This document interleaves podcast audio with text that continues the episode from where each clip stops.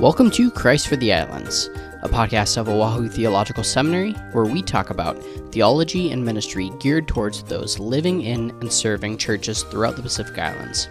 Though we still hope that our talks will enlighten, equip, and encourage the saints wherever they may live, because we'll ultimately be talking about divine truth, which is applicable to all people for all times and all places.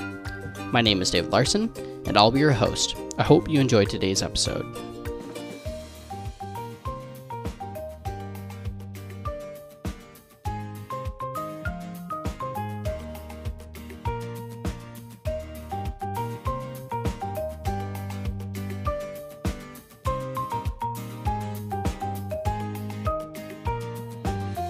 Hey guys, welcome back. Today I'm joined by Ben Moore in Aiea Heights here on Oahu. I've been able to get to know Ben for about the past year, year and a half or so. And one thing that um, strikes me about him is his clear and apparent humility as he gets together with other church leaders and as he serves uh, within the greater body of Christ. And I think it's always most enjoyable when we, I get to hang out and learn from those who emulate uh, Christ's humility. So I'm super pleased and eager to learn from Ben. So thanks for joining us and being willing to share on this episode of Christ for the Islands. Yeah, thank you, David. It's good to be here. So, given this podcast is geared for the islands in the Pacific, more specifically the Hawaiian Islands, and to allow people on the mainland to get a glimpse of the ministry happening in the islands, I would really like to hear just your story of how you came to Hawaii. Yeah. So I've been here on Oahu for 12 years. I moved here from Seattle and I was in between jobs and was looking to continue a career in teaching. And uh, my, my childhood pastor, uh, Paul Schuler, um, had just moved out here to be the pastor at um, uh, the Presbyterian Church that John Kim is now the pastor of. Oh, uh, City Church City Honolulu. Church Honolulu. Yep. And um, he called me up and said, Ben, do you want to come out to Hawaii? I'll pay for your plane ticket. Just paint the inside of my house in return. So I said, sure. So I came out, um, loved Hawaii. It was my first time here. And uh, ended up interviewing at Trinity Christian School in Kailua and got a job um, teaching sixth grade and ended up just staying uh, here. Canceled my return flight back to the mainland and just all the doors were opening uh, to stay here. So I stayed here. Um, well, I, I worked at, at Trinity for eight years total and um, really enjoyed my time there. Met my wife at Trinity and got involved with the Anglican Church here on Oahu called Christ the Foundation Anglican Church. And I was ordained as a deacon in the Anglican Church uh, 11 years ago. And I found a really just cool relationship between uh, serving in the church uh, as a deacon and then my role in education. And about five, six years ago, our church started a um, educational program called St. Benedict Hall. And it's a hybrid school, so we meet three days on campus, and then uh, two days, all the kids are at home with their families doing homeschooling. And so um, we started it, yeah, six years ago with 29 kids, and now we've got upwards of 95. And so I serve as the program director, and we have 12 teachers, and um, so it's kind of a full school program for three days of the week. Um, so that's kind of what I do now. Yeah, well, thanks, Ben. I mean, um, I, I, I don't want to assume that, you know, there's a ton of listeners that are from the Anglican tradition. So when people from lower church traditions, lower church traditions that, you know, for example, where I grew up in, um, they might hear the term deacon and they might think of, uh, you know, the title of like table waiter or just those who deal with the church budget, the numbers, and um, those who take care of the, the, the building facilities and property side of things. And while those things might come under the responsibility of a deacon in the Anglican tradition, you know, being aware of all things happening in the church, um, it is it is my understanding that a deacon in the Anglican church is often more what people might see in the lower church tradition as a pastor. Is that somewhat fair? Yeah. yeah it's like an assistant pastor, maybe. Um, so deacons historically, you know, have uh, been teachers, preachers, working with the poor. Um, I think St. Francis of Assisi was a deacon. um, so, yeah, they're not in charge of running a church in the same way as a, a presbyter uh, would. But um, yeah, historically, deacons are part of you know an ordained ministry for life, and uh, it's kind of part of part of my vows, part of my role, identity, work in the church. Um, so yeah, it's it's definitely more than just a volunteer position you do for a few months or a year or something. Um, and it, it definitely changes too. It's we kind of joke that deacons are like uh, Swiss Army knives. They kind of fill in wherever they they're needed at different times and seasons of the church life. So um, I've yeah done lots of different things as a deacon. Um, but yeah, right now, primarily my work as a deacon is running the school. Awesome. Yeah, I mean, I think j- just uh, the topic and office of deacon is just such an interesting topic to me. And yeah, I hope one day we actually have a, a, a discussion more on um, the diaconate. Um, but I mean, you just kind of mentioned it right now that there is uh, one of your primary roles as a deacon is the school uh, St. Benedict's Halls. And if, if I refer to it as SBH to any of the listeners, that's what it that's what I'm referring to, the school, St. Benedict Hall. So I, I guess how would you describe um, the relationship and the function of being a deacon and what you do at the school? Yeah. Yeah, I've really found that the diaconal ministry fits well with this role in education.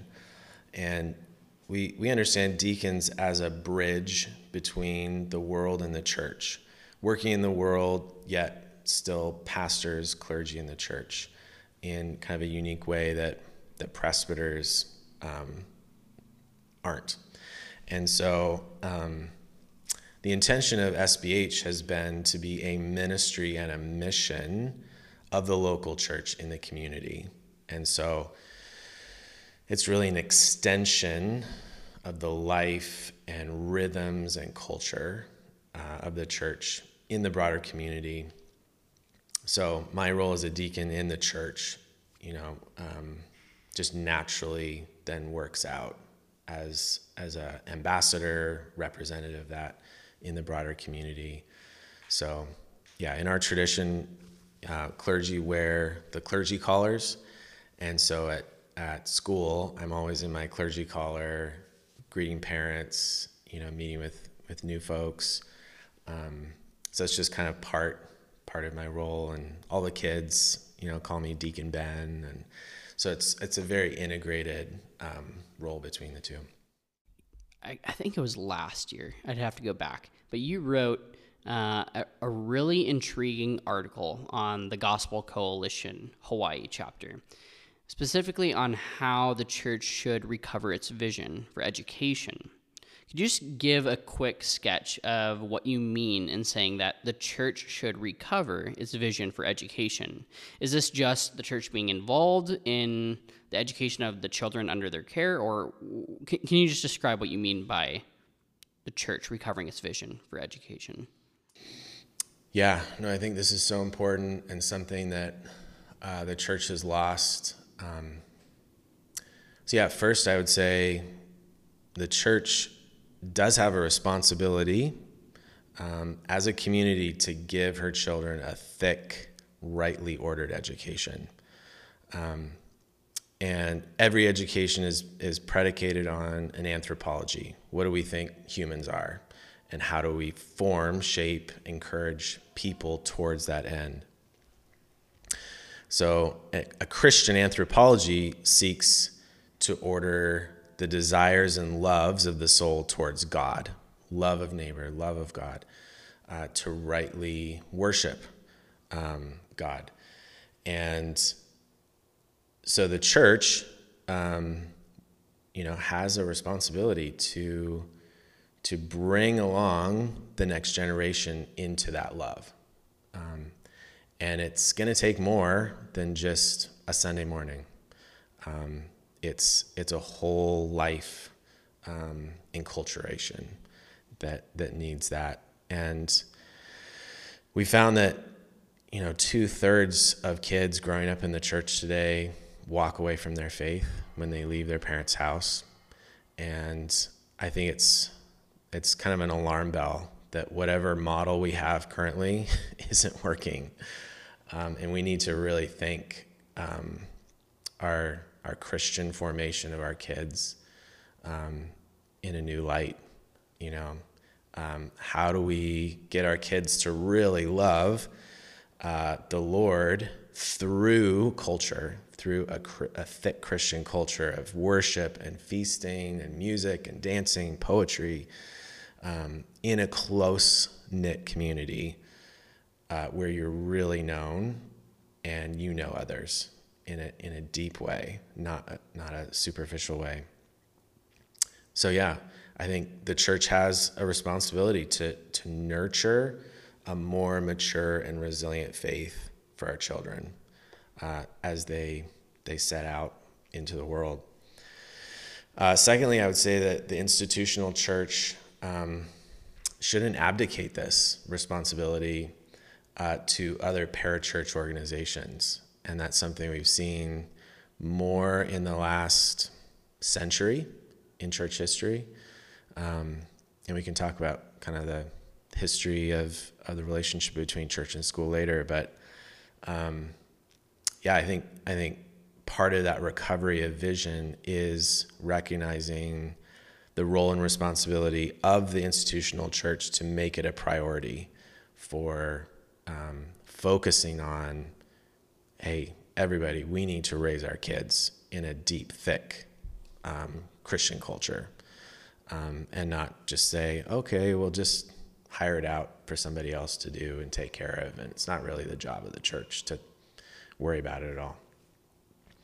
Um, ultimately, it is the, the responsibility of parents, right? That's clear in scripture. You know, parents raise up your children in the love and admonition of the Lord and the church ought to be supportive and partnering with parents in that um, in that effort and call.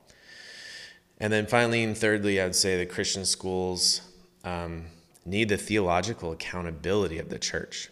When you separate out the church um, from the Christian school, and they both are working kind of in their own silos, uh, what we've seen over the last century is the Christian schools um, have a lot of temptations, right? Of of kind of uh, making accommodations to the culture, um, progressive theology, progressive ideology, uh, these compromises, working themselves in uh, to the culture, and and even in church run schools like Episcopal schools and Catholic schools, we've seen the same thing. As soon as they start to separate the centrality of worship and the, of the church in the school, and if, as long as it becomes just kind of this extra institution that's that's making money, frankly, for the church, um, there's not going to be that that uh, vibrancy that is really a possibility and potential so um, yeah, I think those those kind of three there. Uh, the church has the responsibility to give her children rightly ordered education. Uh, the church can't abdicate that towards kind of other people to take care of, and that the school, the church, Christian school, needs the church in a partnership for for a, a vibrant and robust Orthodox theology. Yeah, and I mean um, this is just kind of as you're talking, it's kind of clicking in my head. I mean, why wouldn't a church want to invest in the education of those under their care? Um, I mean, as any good pastor already knows, um, not only should they, you know, preach to their flock on Sunday, but a lot of people go to 40, 40 plus hour work weeks and their, you know, pastors' jobs are to teach others to equip the saints for the work of ministry, not only within you know uh, Sunday or Wednesday night, um, but uh, as they go into the world, what are they supposed to do? And I, so, just making a lot more sense for me as I am thinking about it is why wouldn't a, a church want to be uh, heavily um, instrumental in children's education. And I mean, if a church is to equip the saints for the work of ministry in their everyday life, why wouldn't we want to do that for children as well? Um, so, so that's just really, um, at least enlightening to me. It is, in one sense, it's really common sense, and yet, um, I think you're right that we we don't always get a good picture of that. Um, and in thinking of like good pictures, one of the reasons why I really enjoyed your article on the Gospel Coalition, um, was you just gave like a, a, few examples of church history of a meaningful partnership between church and education. So could you just give us some of those pictures of what this looked like throughout church history? Yeah, the um, the history is really a history of the church's growing realization of the power of schools to enculturate and pass on the faith. And we don't see a lot of schools in the apostolic era or patristic era, really early church. Um, the Romans and the Greeks knew the power of, of schools and education, right? And Augustine was formed in that, St. Augustine was formed in one of those schools. But um, we don't really see like intentional Christian schools until Charlemagne and Alcuin and sorry, for those who don't know Char- Charlemagne, when, when did he live? Yeah, around the 800s. So he was um, a king that really, um, I think he was like in France, uh, the 800s. He really um, championed education as an important part of making his kingdom uh, more fully part of the kingdom of God. He wanted that that integration and he required education be provided in all the monasteries and all the cathedrals um, in his realm, which was kind of un, unheard of at that time. And his intent was to quote, uh, so that children can learn to read, that psalms, notation, chant, computation, and grammar be taught. So, kind of both. Um, the Psalms, the worship of the Lord, and this kind of reading, writing, computation uh, be taught. So after that, um, it became more commonplace for the cathedrals to be centers of learning. So maybe not in every village in medieval Europe, but the cathedrals were kind of these centers um, that would host a school for for students. Um, but it wasn't common for for the normal average person to, to have access to, to Christian education other than what they maybe got at home until the printing press, right? And that changed everything for everybody. Um, and so during the Reformational era, you have all these texts being um, circulated throughout Europe, and all the different Protestant denominations and entities were also starting schools. Right, the Lutherans were starting schools, the Calvinists were starting schools, um, so that they could train their kids in what they believed was right theology. Right, and even the Catholics had kind of a boom of um, new schools uh, that were started during this time uh, that corresponded with the printing press. Right, all these things kind of came together, but um, having Christian schools from that point on was was really important for the church. And then, kind of skipping ahead, um, West American westward expansion. You know, you hear stories of of uh, pioneers. They build their log cabin, and then the community's first thing that they build is the church that they use and double up as a one room schoolhouse during the week. It was just kind of like this is what was important um, for for Christians. Um, in the missional era, uh, you know, in the 1800s, especially as as Christendom kind of spread around the world, um, we have so many examples of of missionaries going to start churches and schools at the same time, and they recognize that serving the community, coming in and serving a community, uh, can be best done in the immediate by um, uh, giving opportunities for the, the children of that community an education. It, it's kind of an immediate need and gift to a community. Uh, so we, yeah, we see this church and school being planted uh, simultaneously. And a great example is actually here in Hawaii, right? That the first missionaries came to the islands in around 1820, and they didn't just plant churches, they planted schools. And they had tons of these mission schools all through the islands. And um, virtually all the children in the Kingdom of Hawaii were enrolled in one of these schools in the 1820s, 1830s. And by uh, kind of a remarkable story, by the mid of the middle of the 1800s, uh, 95% of the population in the Kingdom of Hawaii were literate. And the Kingdom of Hawaii had the highest literacy rate of any nation in the world. If I recall, it was Queen Kaahumanu who yeah. was also not just a proponent of the missionaries doing this, but being a proponent of um, education coming along with that. Absolutely. Absolutely. So, yeah, this was a critical first missional step um, as the spread of the gospel uh, goes forth to to um, have schools in which to to raise up a generation that that um, understands and lives lives that out, and really a generation after that, um, we we see that the monarchs of Hawaii, you know, had at that point um, become Christian, and King Liholiho and Queen Emma were faithful Christians, and they continued um, that movement of growth of Christianity and schooling, education, um, hospitals, kind of the, the outworking of the gospel in the islands um, in a really unique way. So then getting to the, the 20th century, um,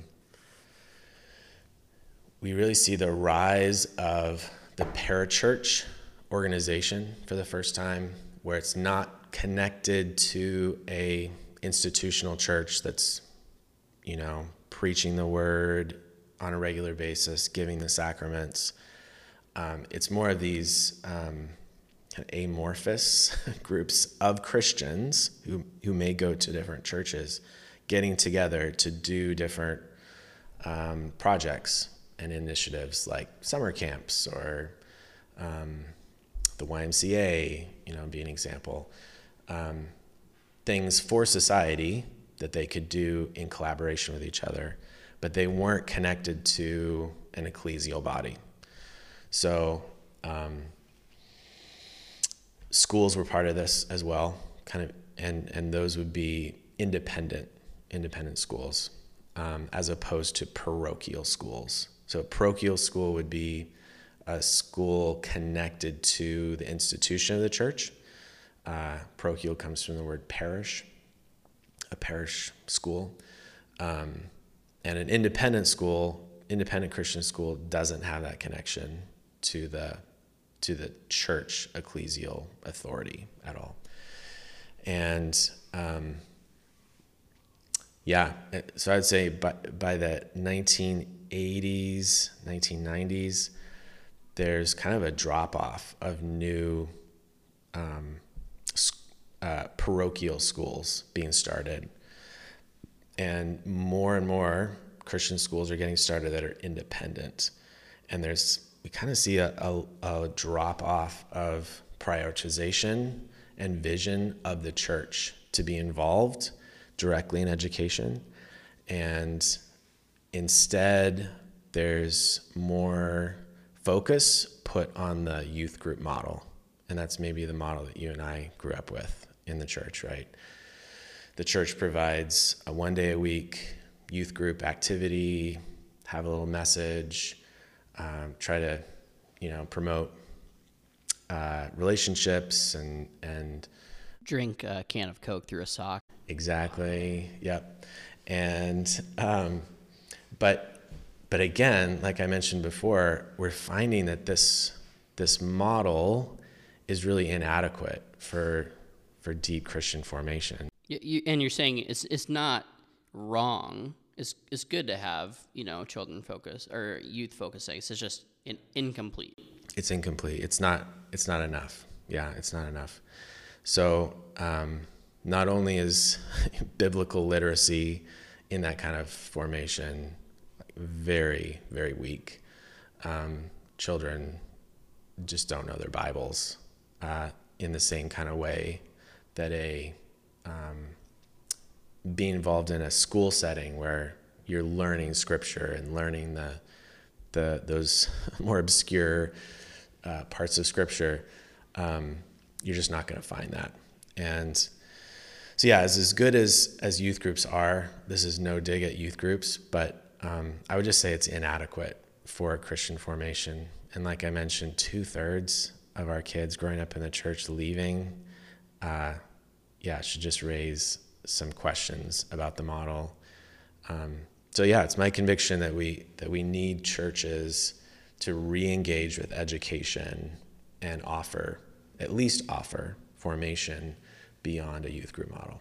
You know, if a church, a gospel preaching church, is to have um, whether their own school or partnering with the school. My, my assumption is that you're saying it should be a Christian school, given their be, being a uh, biblically literate. Yeah. Um, mm-hmm. I, I, guess my question, and this is a really surface level question, um, but just and, and everyone is, who listens probably knows this is that just because a school is labeled a Christian school doesn't actually make it a Christian school. So, um, my question would be what makes a Christian school actually be a Christian school? Or, in other words, what makes a school Christian? Yeah, I'll first, first off, say that a Christian school isn't just a pseudonym for safe. a lot of parents will want to send their kid to a Christian school because, in their minds, oh, that's the safe place, and we'll pay extra money to put my little Johnny into a safe place. Um, but yeah, it is so much more than that. Um, Christian schools, I think all Christian schools would aim to provide some sort of moral, theological framework, teach uh, the Bible stories um, to the kids, share the gospel with their with their students, um, and that's all good and and right.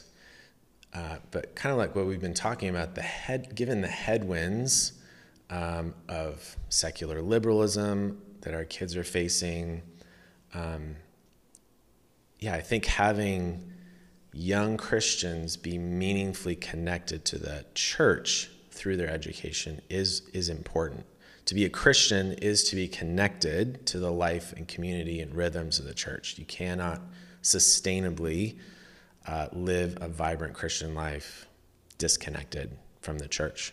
And we need to we need to make that connection more explicit and clear for for our kids.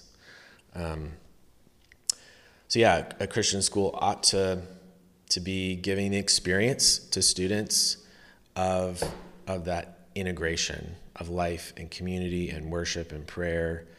Um, in the educational, in the daily, you know, nine to five of the week as much as we can. Um, so, yeah, all this seeks to place students in a culture, a culture of lived out faith, uh, a focus on Christ. And in our context, in my context, uh, working at St. Benedict, we are a ministry of the Anglican church churches here on the island, and so uh, one of the the first commitments we had when we started our school was we're going to have uh, a Holy Communion service every Wednesday morning, and that meant that the other presbyters, the other pastors would come and make that a priority to like serve the sacrament of communion to the school community. And it's been really interesting. It's been really um, fruitful. It's been it's been life giving to have that as a priority at the school. Um, and it does mean that a lot of our students don't take communion because they're not baptized, and they get blessed by by a pastor every week until they are. But um, it gives the kids an imagination for, oh, if I get baptized, then I can participate in the in the communion service, and um, I want to, I want that. It's it's cultivating that desire to to participate in the life of the church and in Christ. Um, so yeah, I think all that to say, being connected in in our context to the Anglican Church gives us an opportunity to to root our students in the sacraments of the Christian life in a way that non-parochial schools cannot. Right on, and I mean, yeah, that that imagination actually. Um, there's going to be another episode with Todd Morikawa, which you, you, you know him well um, and where he also talked about, you know, you made that uh, image um, or referred to the image of, you know, withholding communion or the Lord's table um, from the unbaptized, and it actually produces a longing for that, right? And um, so I think that's that's a beautiful picture. You're not just merely withholding it so that they can be more. Oh, I want to partake of the service. It's you're, you're withholding it because they haven't had that initiatory rite of baptism. And so, so yeah, I, I love that picture. Um, now, getting into you know the more practical nitty gritty. Um, Nacho Libre is coming into my mind right now. Um, in in in reality, a number of churches just don't have the finances or resources. Um, whether you know um, buildings or persons to um, you know be the facility or act as a faculty of the school. And, and, so they just can't create their own school. So what does it look like for a church to have a meaningful partnership with those schooling the children in the church whether they, they, they can create their own school or they can't? Mm-hmm. yeah i think it, it has to start with uh, education being a priority right if that conversation is happening within the church leadership of how can we prioritize this given our context, given our limitations, given our opportunities, um, then yeah, that's kind of the first step is is making it priority, seeing the need for it for our kids, uh, the responsibility the church has for that.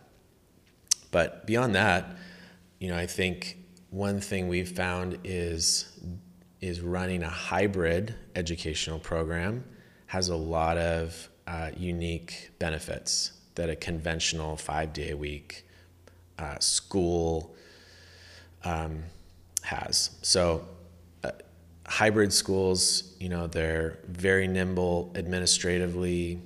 Um, there's not a lot of overhead.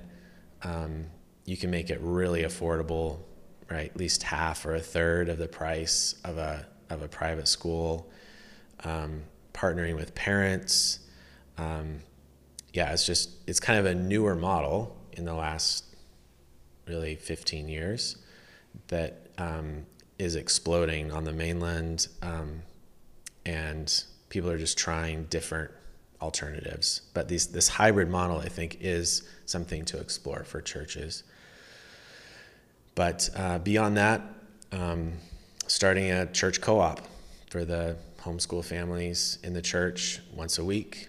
Um, there's lots of lots of kind of parachurch programs like classical conversations or things like that that are out there but for the church to say we want to also like try to piece together something that that that's uh, prioritizing the worship of of God um, for our kids in community.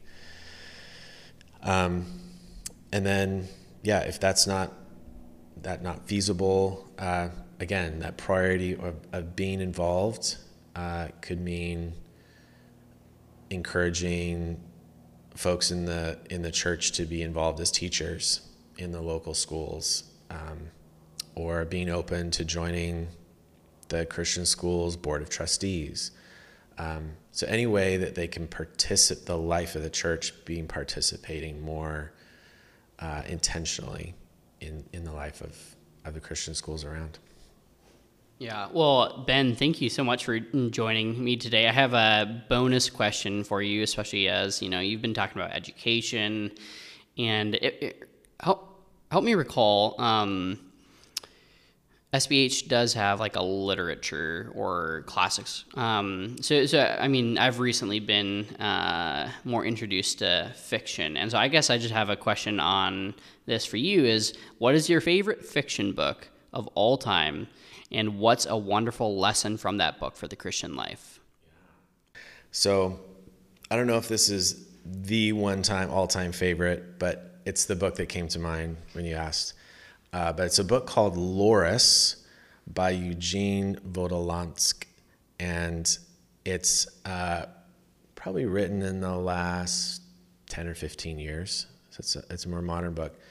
Um, originally written in Russian and then tr- translated into English, uh, and the author's still living, but it gives a really compelling uh, pre modern vision of the Christian life that's enchanted and it's a world saturated with God's presence um, that kind of explores the faith of, uh, of Christianity and life, not flattened by kind of our transactional approach to life and technology and um, yeah that that world that we live in is so prevalent that we don't even see it anymore until we're exposed to something different kind of pre pre modern and so i just love that book about um,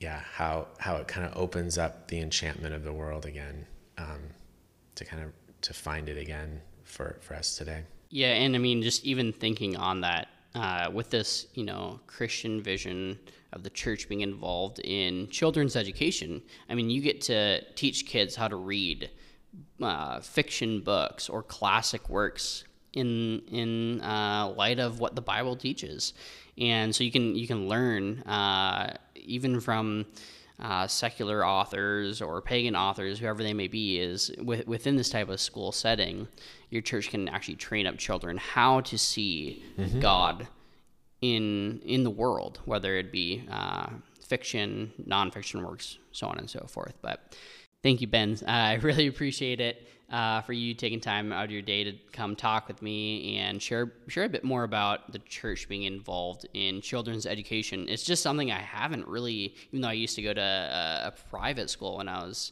kindergarten to eighth grade, I haven't really thought too deeply. I've thought about it, but not too deeply, and especially like, oh yeah, this is something the church should do. Uh, it's not just something that individuals within the church um, should, you know, might have to send their kids or might send their kids to. It's something that the church really should be involved. So I really appreciate it, and I hope um, this discussion fosters further discussion between churches, whether churches partnering together to create a school, whether here in the islands or on the mainland. So thank you for joining us today. Thanks, David. And I love love this vision of this podcast and kind of bringing theology and, and theological ideas to the islands. Well, I hope you've enjoyed my conversation with Ben Moore. If you'd like to see his blog post on the Gospel Coalition Hawaii, uh, I'll put it in the description below. And we hope that this episode encourages you and causes you to think further about how churches can partner with schools and how they can care for the education of children within your own congregation. Again, this is a podcast of Oahu Theological Seminary, and we hope that our conversation today will encourage you to grow in faith, hope, and love as we await the return of our Lord Jesus Christ. Thanks for listening, and we hope you have a great day.